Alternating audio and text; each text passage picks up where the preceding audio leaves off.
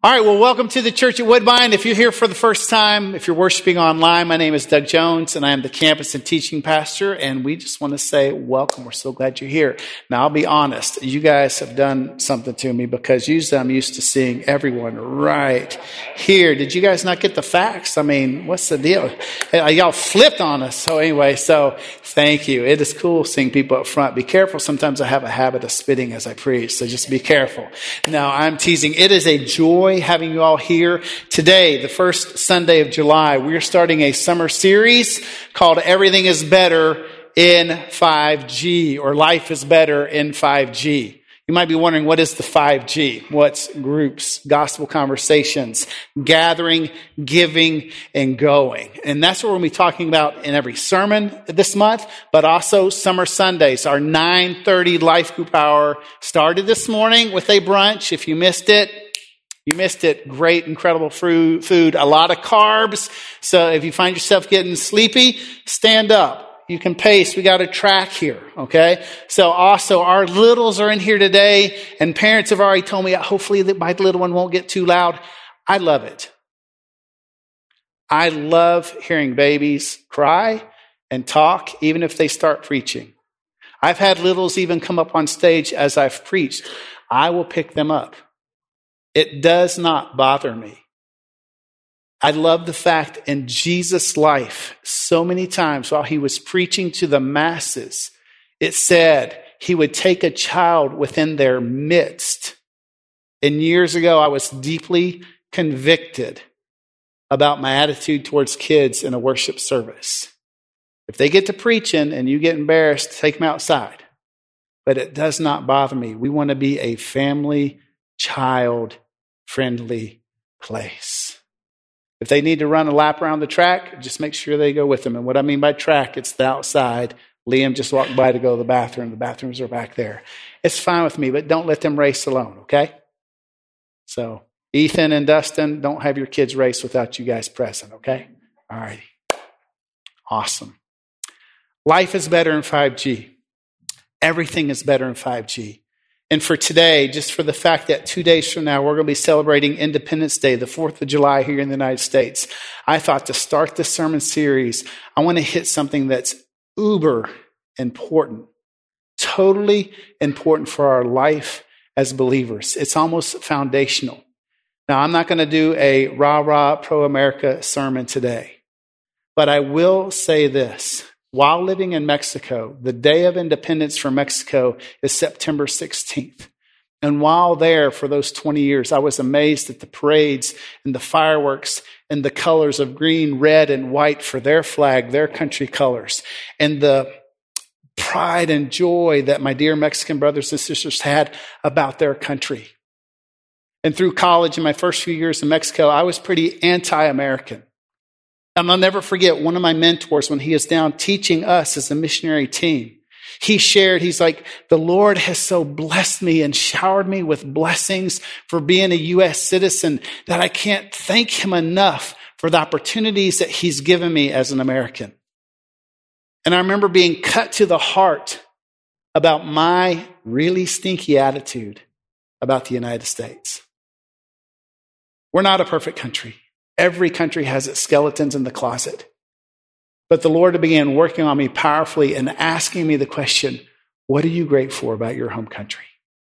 Now, there's a lot of us in here who aren't from the United States. Many of us are scattered all throughout the world. But I began thinking about that. And so, some of my challenge questions for all of us today, and here's some funny ones. What are your Fourth of July memories and traditions as a family? If you have any. We would go up to Columbus, Ohio every summer to visit my dad's parents and to stay with them, to stay with my uncle. There were parades, fireworks. It was the suburb of Upper Arlington, which is kind of like Brentwood. And we'd go to my uncle's house all day long, and he would cook baked potatoes the size of a football. You could punt it. And steak galore, potato chips, salsa, nachos, cheese, green beans, forget that, corn on the cob, ice cream and brownies and more fireworks and more ice cream and more brownies and bratwurst. Jim Gaffigan, if you know who he is, he's a comedian and he has this whole thing about all the holidays throughout the world or throughout the year. And he'll say about 4th of July, you know, I usually don't eat a brat and a burger and a steak, but since I'm going to be blowing stuff up later on today, I need the energy. And I'm like, yeah, that was us growing up. Even living in Mexico, we'd celebrate 4th of July. We would celebrate Mexico's Independence Day. What are your memories for your Independence Day celebration? Here's another question What are you grateful for about living in the United States? How has God blessed you? What are the freedoms that we have living here in this country? Did any of us this morning coming up and coming here today even think, hmm, I might get arrested if I go to church today? If I'm not mistaken, there's less than 40 countries in, on our planet that have true religious freedom. Less than 40. Without persecution or discrimination. What are we grateful for? Now, I'm, I'm sure you've heard the phrase, I'm an American. I can do anything I want. Ain't nobody going to tell me what to do. Have you heard that or something similar? I'm an American. No one's going to tell me what to do. This phrase here, too with great freedom comes great responsibility. Now, Dustin read us a verse. It's Galatians 5 1. And let's stand up again. Galatians 5 1. And today we're going to talk about freedom, but we're not going to talk about freedom in the United States or freedom in South Africa or China or Mexico or Honduras or Argentina or Germany or France. We're going to talk about the freedom Jesus gives us. As we enter into this week where we celebrate our freedom of this country, I hope it bounces back to this verse right here. Not because we're U.S. citizens or because we live in the United States, but because we are sons and daughters of the great high king of the universe. Right here, Galatians 5 1. For freedom, Christ set us free. Stand firm then and don't submit again to a yoke of slavery. All right, you may be seated. For freedom, Christ has set us free. I want to give some context about Galatians, the book of Galatians. Paul, the apostle Paul, wrote this letter to the church of Galatia. Now, there were several congregations in Galatia. Galatia is a region. It's part of what is modern day Turkey today. And just to give some background, if you want to go back and read it, Acts chapter 13 and 14 is the context of when these churches started when Paul and his ministry team on their very first missionary journey, they traveled from Antioch, and there's a map that'll be on the screen. I hope you guys can read it. But they were commissioned by the Holy Spirit in the very beginning of the book of Acts, chapter 13. The Holy Spirit set, apart, set apart Paul and Barnabas and John Mark.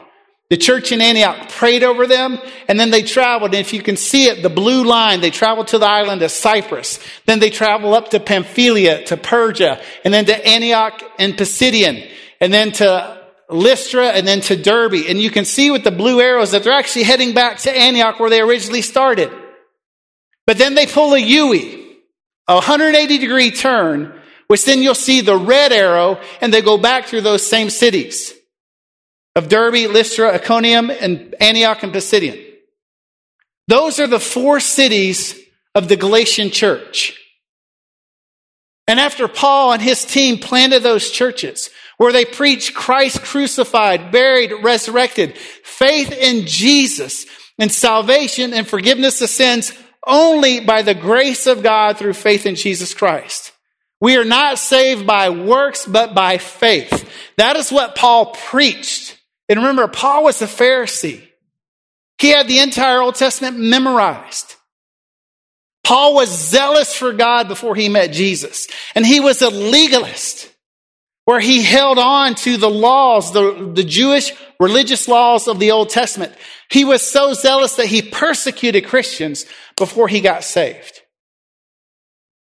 How many commandments are in the Old Testament? Does anybody remember? There's over 630. And if you were a good religious Jew before you met Jesus, you were required to obey every last one. And many of those commandments revolved around the temple sacrifices and ceremonial laws of what you can eat, what you can't eat.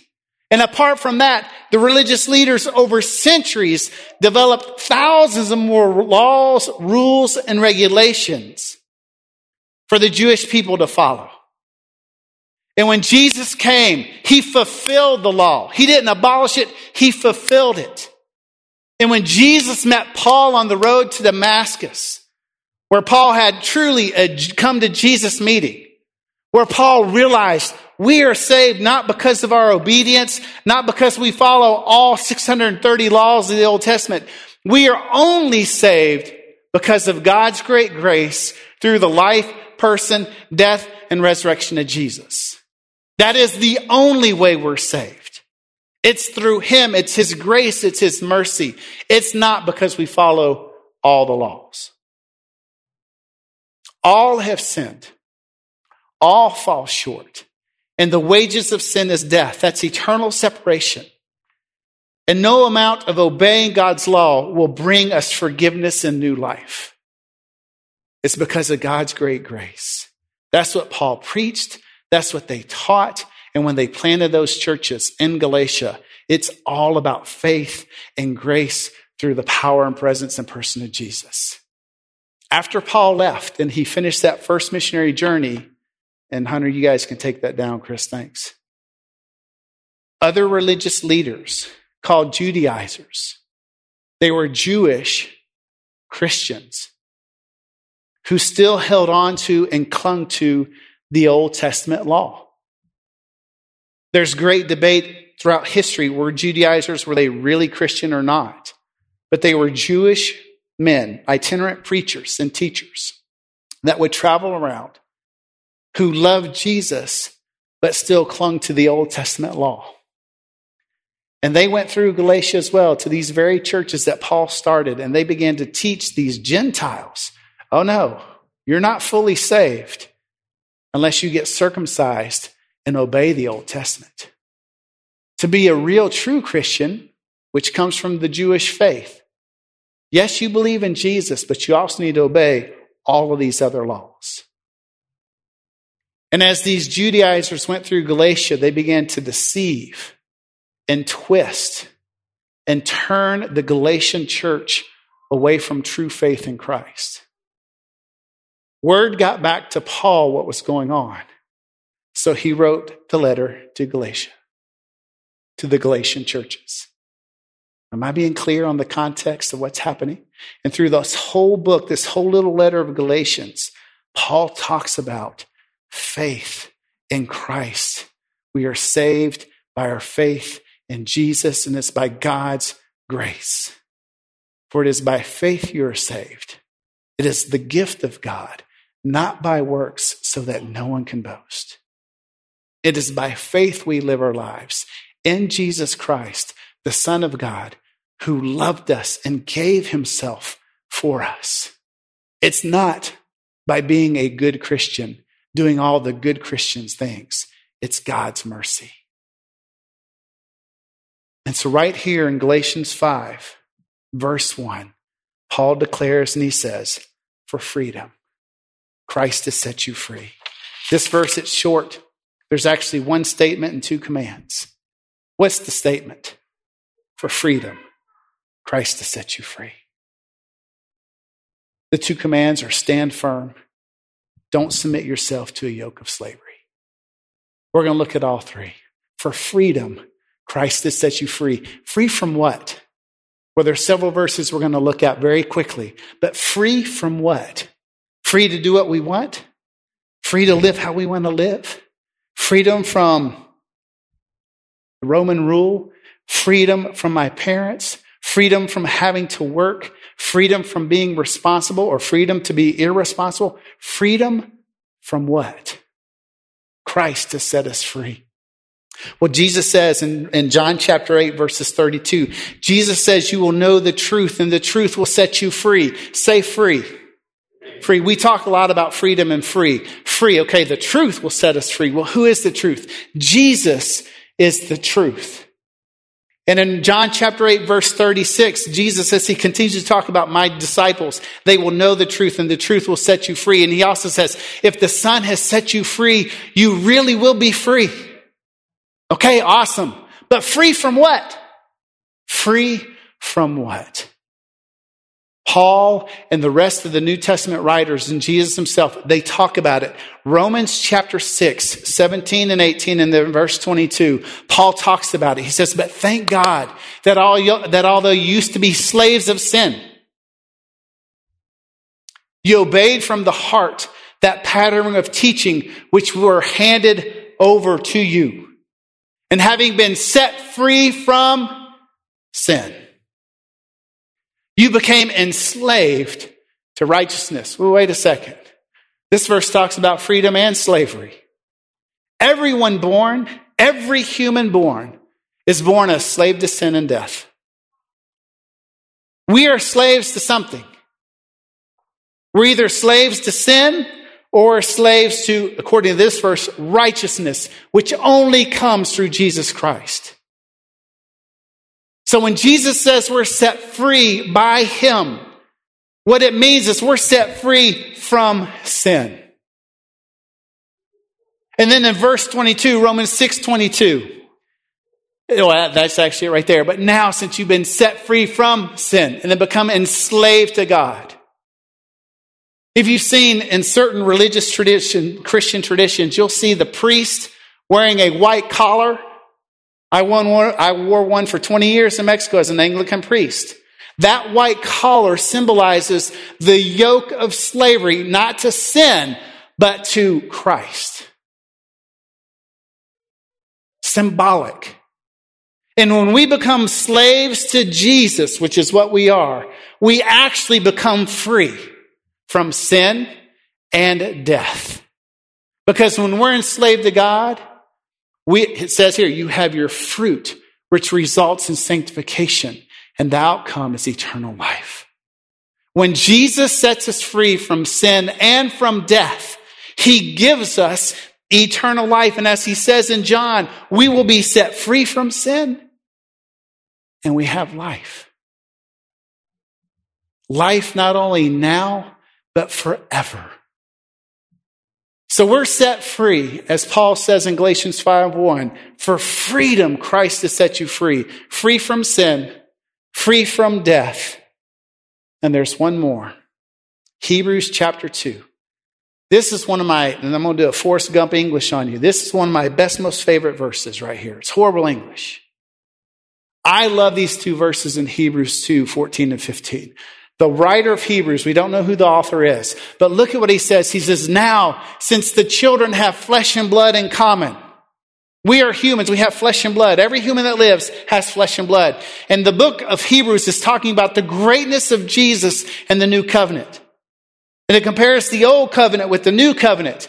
And that Jesus is a far greater mediator and the new covenant is far better than the old covenant, which is the old covenant, the Old Testament. And he's lifting up Jesus. And as he says, as we share in flesh and blood, all of us are human. It says too, Jesus also shared in these. Jesus was a human just like you, just like me. The only great difference is he never sinned. That's the mystery of the incarnation. Jesus was 100% God and 100% man. And it's going to take all eternity for us to understand that. When we see Jesus face to face, we will become like him. We won't become him, but we will become like him. And then we'll say that most common famous word in heaven. You can say it forward and backwards. Wow. If you spell it upside down, it's mom. Don't know what that means. And wow is just another version of saying holy. You are distinct and unique and amazing, and there's no one like you, Jesus. Being God's eternal Son, forever on the throne, and He clothed Himself in frail humanity as one of us, yet without sin. Why? So that through His death, he might destroy the one holding the power of death, that is, the devil, and free those who are held in slavery all their lives by the fear of death. Jesus has set us free from sin, from death, and from the power of Satan. That is what we're set free from. Now, living on this earth during this time, our faith is an already but not yet reality. We live in a world that still groans, it says in Romans 1. All creation groans to be set free because the promises that we have in Christ aren't yet fully fulfilled until he comes back and judges all things. So right now we live in that tension of the promises of God through Christ are always yes and amen. And yet even today we struggle with sin and temptation and death all around us. We still will be attacked by the evil one. The world hates us. And we will suffer persecution. Paul is very clear. If you want to live a godly life, you will be persecuted. Jesus said over and over, the world will hate you because the world hates him. And if the world crucified our Lord, our King, our Savior, what will they do to us? And that's one of my griefs I have about many of us who loathe the United States. There's much to be grateful for in the freedoms we have. May we never take it for granted because we have dear brothers and sisters on this planet right now being persecuted because they have the same faith we do. May we always be grateful for the freedoms we have, never taking it for granted. But may we always remember that this is not our home. We are strangers in a foreign land. Our home is heaven. And may we always be grateful for the good and bad because God calls us to be thankful. For freedom, you've been set free. That's the statement. It's the gospel. We all have sinned. And God loved us so much that he sent his son Jesus because God knows the wages of sin is death. But Jesus took our penalty. He shed his precious blood on the cross. He was buried and he rose again. That salvation is not automatic, it's a gift. And in order to be set free from sin, death, and the power of the devil, we have to put our faith in Christ as Lord and Savior. If you have not done that today, you are still a slave to sin, death, and the devil. And your opportunity today to repent of your sin and put your faith in Jesus, and He will set you free. There's most, I know most of you. I don't know all of you. Most of us in here, I know, love Jesus. And I want to encourage all of us to ask the Lord to give us a heart of gratefulness and thankfulness for all that He does in our lives. There are several buckets or camps of types of people that I know I could be talking to today. One bucket of people, and I'm sorry if I'm kind of comparing you to like a bucket, are those of us who don't know Christ. We haven't put our faith in Jesus. You're dead.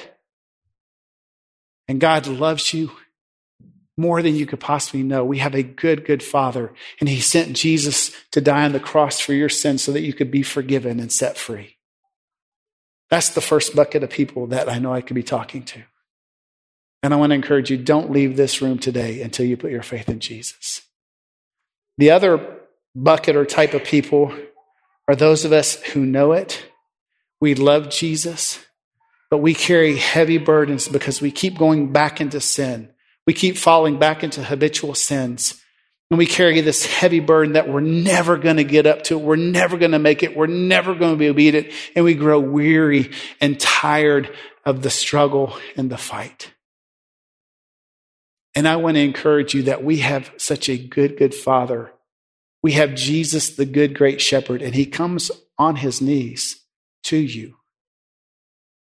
And he wants to lift you up and carry you, hold you, heal you, encourage you, and tell you that he's walking with you. He doesn't condemn you. And he will continue to give you strength and freedom because he loves you more than you could possibly know. And you grow weary, and he's the one who sustains you. He doesn't condemn. And I know most of us as Christians, we will fall into that bucket regularly or continually or even periodically. And the last thing we need is someone to come and scold us for not measuring up to what God wants. That's not his voice. Jesus is not the accuser of the brethren. Jesus is our good and great shepherd who holds you and heals you and encourages you. Don't be ashamed or afraid to come to Him. He will not reject you.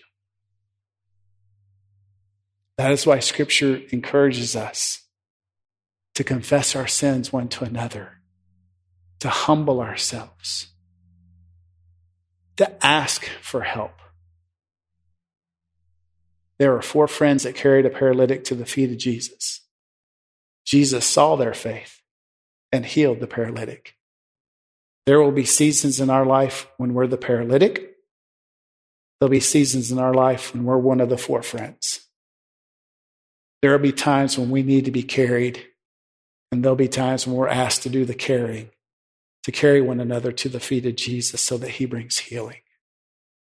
We have a special prayer team that we call Freedom Prayer, and uh, Dustin and Carolyn Denning have been leading this team. But those two, along with others here, have been equipped and trained to be those four friends, to sit with you and help you pray and listen and discern the voice of Jesus. We talk about freedom prayer quite a bit. Sometimes you'll see the, the posters here in the sanctuary about freedom prayer. If you find yourself struggling with habitual sin or discouragement, or just feeling like you don't experience the loving presence of Jesus in your life, I want to encourage you to talk with Dustin, talk with Carolyn. There are others here who would love to sit with you and pray with you and let Jesus do his work in your life. We call it freedom prayer. It's not like the Matrix. You don't do it once, take the blue pill, and you're forever free. We will never be 100% free until we see Jesus face to face. But it's for freedom that Christ has set us free. And I've gone really long on that one point, and it's almost time to go. But very quickly, the two commands are stand firm and don't submit yourself to a yoke of slavery. I stand up one last time. There's a passage we're going to read. It comes from James chapter 4, 7 and 10. The two commands are stand firm. So, how do we stand firm in our faith? How do we stand firm in the freedom that Jesus gives us? How do we not submit ourselves back to that yoke of slavery? And that yoke of slavery can be legalism. It could also just be the apathetic spirit of, ah, He'll forgive me anyway, so I'm going to go ahead and do it. Or it could be that really apathetic spirit of, who cares? I'm tired of the fight. There's tons of verses we could look at, but this one passage right here from James chapter 4, 7 through 10, this is what James, the half brother of Jesus, says. And this is how we stand firm, and this is how we resist those temptations from the evil one. Submit to God. Resist the devil, and he'll flee from you. Go back to that verse, Chris. Sorry. Do you see it first? When we're attacked, when we're tempted, when the devil comes after us, the first step is submit to God. We do that through praise, through worship, through thanksgiving, even if we don't feel like it. We surrender him and we begin to declare that he's awesome and wonderful and powerful and good, and we submit to his will, even if that means suffering. We submit to him. We can't resist the devil in our own strength, but we sure can in the power and presence of Jesus as we walk in humility. We submit to God, then we can resist the devil. And the promise is the devil will have to flee. And I found in my own life when I'm tempted, when I'm struggling, if I begin to praise and worship and just begin to declare to God, Lord, I submit to you, I submit to your will, I submit to your goodness. You are awesome and holy, you're good. I don't even get that far, and the temptation is gone. The next verse, verse 8 draw near to God. How do we draw near to God? Through thanksgiving and praise. Maybe even through confession. We draw near to God. Psalm 95 says, enter his gates with thanksgiving, enter his courts with praise. We draw near to God, and what's the promise? He'll draw near to us. We do that in freedom prayer. It's a promise. Cleanse your hands, sinners. Purify your hearts, you double minded. That's repentance. That's confession of sin. First to God, but also one to another. Be miserable and mourn and weep. If your heart is hard, if your heart is apathetic, tell him. Don't try to hide it from God. He already knows. Just be honest. Tell him.